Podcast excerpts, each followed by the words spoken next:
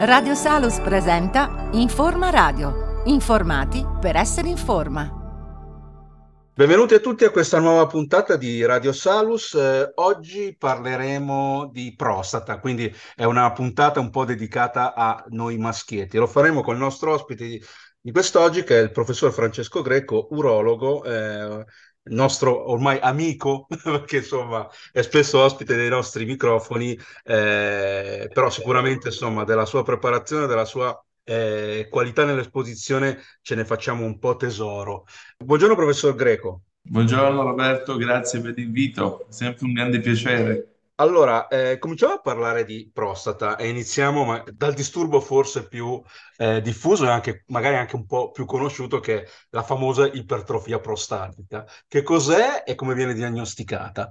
L'ipertrofia prostatica è il problema prostatico principale dell'uomo diciamo, sappiamo che il tumore rappresenta il primo tumore maschile, ma il problema dell'ingrossamento prostatico interessa quasi il 90% degli uomini a 70 anni, quindi una, un'incidenza estremamente elevata ed è anche normale perché la prostata si ingrossa a causa del testosterone, quindi l'ormone maschile, di cui non possiamo fare a meno. Quindi l'ingrossamento prostatico è, è determinato appunto dal, da questo ormone che fa sì appunto che la prostata vada a svilupparsi non all'esterno come molti pensano, bensì all'interno del canale eh, uretrale e così facendo va a determinare un'ostruzione vescicale, i classici problemi che tutti conosciamo, ovvero di un flusso molto lento, di una difficoltà a svuotare la vescica e quei disturbi appunto che vanno a incidere anche in maniera significativa sulla qualità di vita. Ecco, ma eh, spesso l'ipertrofia prostatica viene anche, come, no, come, nome, viene anche un po' utilizzato anche in, un po' impropriamente. Eh, qual è la, la, giusta diagnosi? Cioè, come ci si fa? Anche quali sono magari i primi campanelli d'allarmi che dicono aspetta un attimo, forse ho qualcosa che non va ed è meglio che mi rivolgo al mio medico piuttosto invece a proprio all'urologo. Eh, la regola che tutti dovremmo tenere in mente è quella del PSA diciamo. Questo innanzitutto oh, controllo annuale del PSA è, associato alle, a tre domande eh, fatidiche che ciascuno di noi può fare a se stesso, ovvero come le, la forza del flusso, eh, la, lo svuotamento vescicale e la necessità di alzarsi. Se la risposta ad una di queste tre domande è positiva, lì c'è un problema di prostata, quindi bisogna necessariamente recarsi all'urologo con, eh, appunto, con il PSA, fare una flussometria che è un esame molto banale, si urina all'interno di un imbuto collegato con un computer che va a misurare la forza del flusso, quindi ci dice con una con esattezza oggettiva e non più con giudizio soggettivo se veramente esiste un'ostruzione al flusso urinario, quindi una sofferenza del muscolo vescicale. E poi si conclude con l'ecografia che va poi a quantificare il volume prostatico dandoci anche informazioni riguardo alle caratteristiche anatomiche, quindi se questa ostruzione è prevalente del canale o se la prostata ha già invaso uno spazio di non sua pertinenza che è lo spazio della vescica, organo vicino.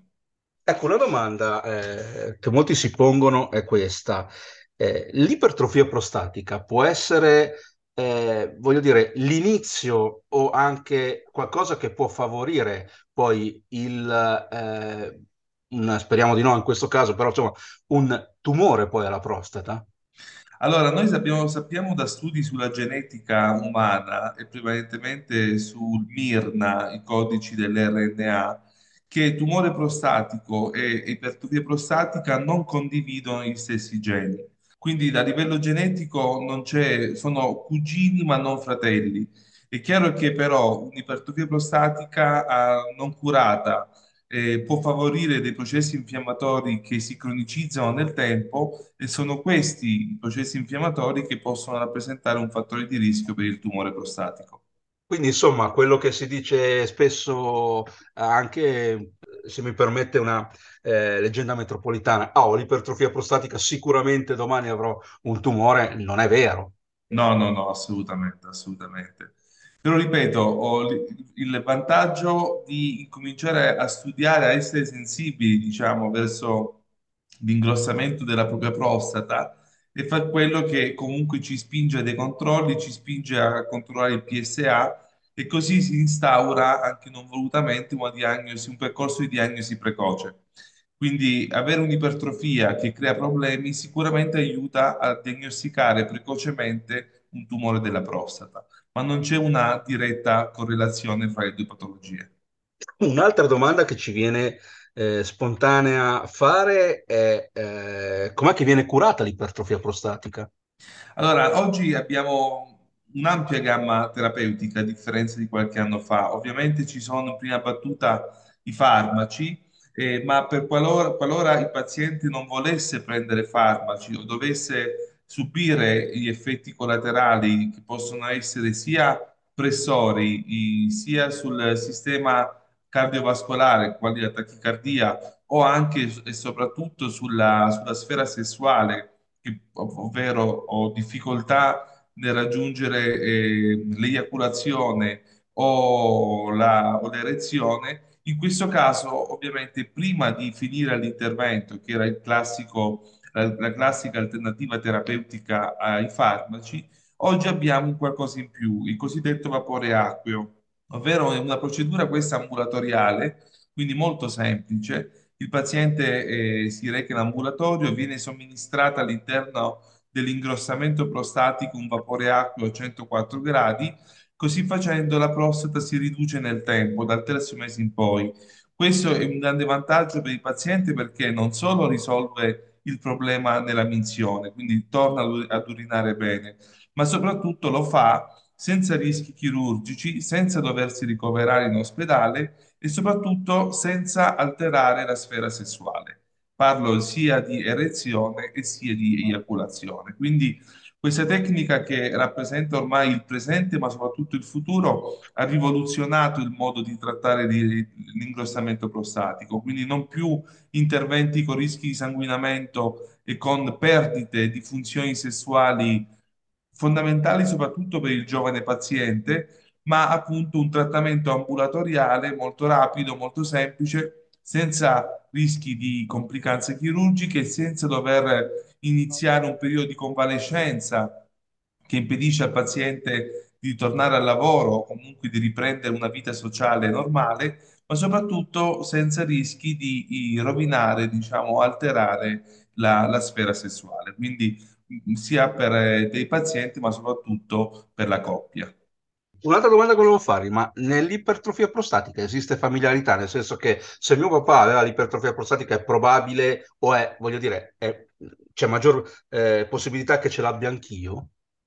Allora, come dicevo prima, c'è sicuramente un codice genetico nell'ipertrofia prostatica. Abbiamo identificato dei geni, questo è un lavoro che ho pubblicato nel 2016 proprio sullo studio dell'RNA e, e io con il mio gruppo abbiamo identificato dei, dei- dei- dei geni legati, cosiddetti MIRNA, che favoriscono la comparsa dell'ipertrofia prostatica. Quindi, laddove questa, questa componente genetica venga espressa nel codice appunto dell'RNA, sicuramente il paziente dovrà iniziare un controllo un po' più um, precoce perché si ha un rischio maggiore di sviluppare una prostata molto voluminosa e quindi degli effetti i- sulla, sulla minzione molto significativi. Sappiamo però oh, che eh, anche, che, come dicevo prima, è, un- è una ah, situazione correlata anche ad un quadro ormonale, quindi non solo ad una componente genetica, e quindi i- al testosterone. Pazienti che fanno uso di testosterone, lo sappiamo che soprattutto nelle discipline sportive, a volte in maniera ah, non corretta, in maniera anche eh, pericolosa. Ci sono ragazzi che usano troppo testosterone. Questo può influire sicuramente sul benessere prostatico, sia come ipertrofia e sia anche come sviluppo di un tumore prostatico. Quindi mh, c'è una componente familiare, c'è una componente ormonale e c'è anche una componente, diciamo, legata all'abitudine di vita. Noi sappiamo che la prostata ha un grande eh, vantaggio e giova del sesso, quindi fare sesso fa bene alla prostata. Questo, quindi chi ha un'attività sessuale regolare sicuramente avrà un benessere eh, prostatico superiore a chi ha un'attività sessuale più uh, saltuaria. Eh, veniamo invece all'altro eh, all'altro grande tema che invece è il cancro della prostata. Eh, come si, si manifesta? Agli- agli- alle st- alla stessa sintomatologia dell'ipertrofia prostatica? Allora, il tumore prostatico è un tumore complesso per neurologi perché è un tumore cosiddetto fantasma, non dà alcun tipo di sintomo, non si vede all'ecografia nelle fasi iniziali, non si sente all'esplorazione, alla palpazione della prostata nella fase iniziale. E l'unico campanello di allarme è dato dal PSA, da un aumento del PSA, che sappiamo però essere un marcatore specifico della prostata, ma non delle sue patologie. Quindi un aumento del PSA non è necessariamente determinato dalla comparsa di un tumore. Il PSA aumenta anche per l'ipertrofia, anche per l'infiammazione. Quindi questo complica eh, notevolmente anche il percorso diagnostico del carcinoma prostatico. Quello che noi oggi sappiamo è che qualora il PSA dovesse subire un aumento improvviso o, o sia imme- nell'immediato o nel tempo, quindi un aumento progressivo negli anni, quello è un campanello che non dobbiamo sottovalutare. In questo caso si fa una risonanza prostatica multiparametrica che permette di classificare i noduli all'interno della prostata, indicandoci con una um, diciamo, sensibilità diciamo tra il 60 e l'80% la probabilità che quel nodulo mh, sia un nodulo neoplastico. Comunque, ad oggi l'unico esame che permette di fare una diagnosi più attendibile resta la biopsia prostatica, un esame anche questo ambulatoriale e come un'ecografia della prostata e dopo aver eh, iniettato un anestetico locale all'interno della prostata, quindi per evi- evitare fastidi e dolori al paziente, con un piccolo ago si prendono dei campioni che vengono esaminati. Questo esame ci dice con un'attendibilità del 94% se c'è un tumore della prostata o se l'aumento del PSA sia stato determinato da processi infiammatori o, iper- di, o di ipertrofia prostatica. E in questo caso comunque presumo che la terapia sia chirurgica, ovviamente. Anche qui di- dipende dalla diagnosi, da- dal tempo di diagnosi del tumore. Se noi andiamo a fare una diagnosi ultra precoce, si può instaurare o un- una, una sorveglianza attiva, quindi il paziente viene ehm, controllato eh, tramite PSA risonanza nel tempo, ripetendo la biopsia una volta l'anno, oppure una terapia focale, cioè se io ho un piccolo nodulo pre- presente su un, un- un lobo della prostata, io posso andare a bruciare il singolo nodulo evitando oh, l'intervento, che comunque oggi resta riservato per tumori in fase mh, un po' più avanzata, quindi quando abbiamo tumori a basso grado, in grado intermedio o alto grado in più frustoli alla biopsia e che comunque eh, grazie all'utilizzo di tecniche mini-invasive permette anche un recupero molto più rapido di funzioni importanti quali la continenza urinaria e laddove le caratteristiche oncologiche del tumore lo permettono anche dell'erezione. Ecco, l'ultima domanda che vabbè, è forse quella più importante. È possibile fare della prevenzione sia per quanto riguarda l'ipertrofia prostatica che anche per quanto riguarda il carcinoma della prostata? Allora, mh, non è possibile, ma si deve. Questo è, un, un imperativo che ciascun uomo deve seguire, così come fanno anche le donne. Si dice di andare dall'urologo dopo i 50 anni, è un grande errore. Bisogna andare dall'urologo già ai- al compimento del diciottesimo anno di età. Non c'è solo la prostata, abbiamo anche altre patologie, il varicocele nel, nel ragazzo, per esempio, che può determinare l'infertilità ci sono le- la calcolosi del rene, ci sono problematiche legate anche ad una corretta conformazione del pene, quindi il tumore del testicolo. Ci sono tante patologie che interessano l'uomo anche in giovane età, quindi la prevenzione deve essere fatta. Come dico sempre, la prevenzione nell'uomo inizia non, ta- non dall'urologo, ma inizia a tavola. Infatti, noi, per esempio, qui al Centro Salute Uomo di Bergamo abbiamo sviluppato un team multidisciplinare che si occupa del- della prevenzione maschile, in cui l'urologo comunica con l'andrologo, ma soprattutto anche con la nutrizionista, con l'endocrinologo, con il, fisi- il fisiatra per il pavimento pelvico. Questo perché? Perché nella fase iniziale di ipertrofia prostatica, per esempio, è sufficiente modificare la dieta e iniziare degli esercizi del pavimento pelvico per evitare eh, di ricorrere subito ai farmaci. Quindi la prevenzione è fondamentale non solo nella diagnosi precoce di malattie, ma anche nella possibilità di posticipare il più possibile l'utilizzo di farmaci che, come dicevo prima, influiscono anche sulla vita quotidiana del paziente o addirittura sulla necessità di poi intervenire chirurgicamente. Benissimo. Eh, un'ultimissima domanda, eh, forse magari ci è sfuggita mentre eh, diceva, prim- diceva prima per quanto riguarda le cause del carcinoma, ma anche dell'ipertrofia prostatica. Eh, la frequenza di infiammazione a livello urinario può favorire eh, l'instaurarsi di queste due eh, condizioni patologiche?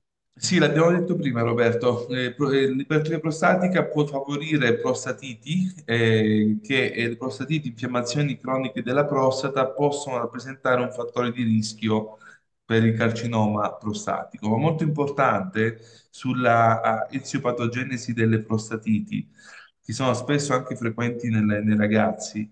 L'infiammazione della prostata non è solo e sempre dovuta ad una patologia dell'apparato urinario, anzi, il 90% delle prostatiti in giovane età, parlo tra i 20, i 25, i 30 anni, in quell'età dove non c'è un ingrossamento prostatico, quindi la prostata è in condizioni normali, la prostatite è di origine intestinale, determinata da o intolleranze alimentari che devono essere approfondite o da fenomeni infiammatori a, ca- a carico dell'intestino. E qui di nuovo l'importanza della, ah, di come- della- di una corretta alimentazione.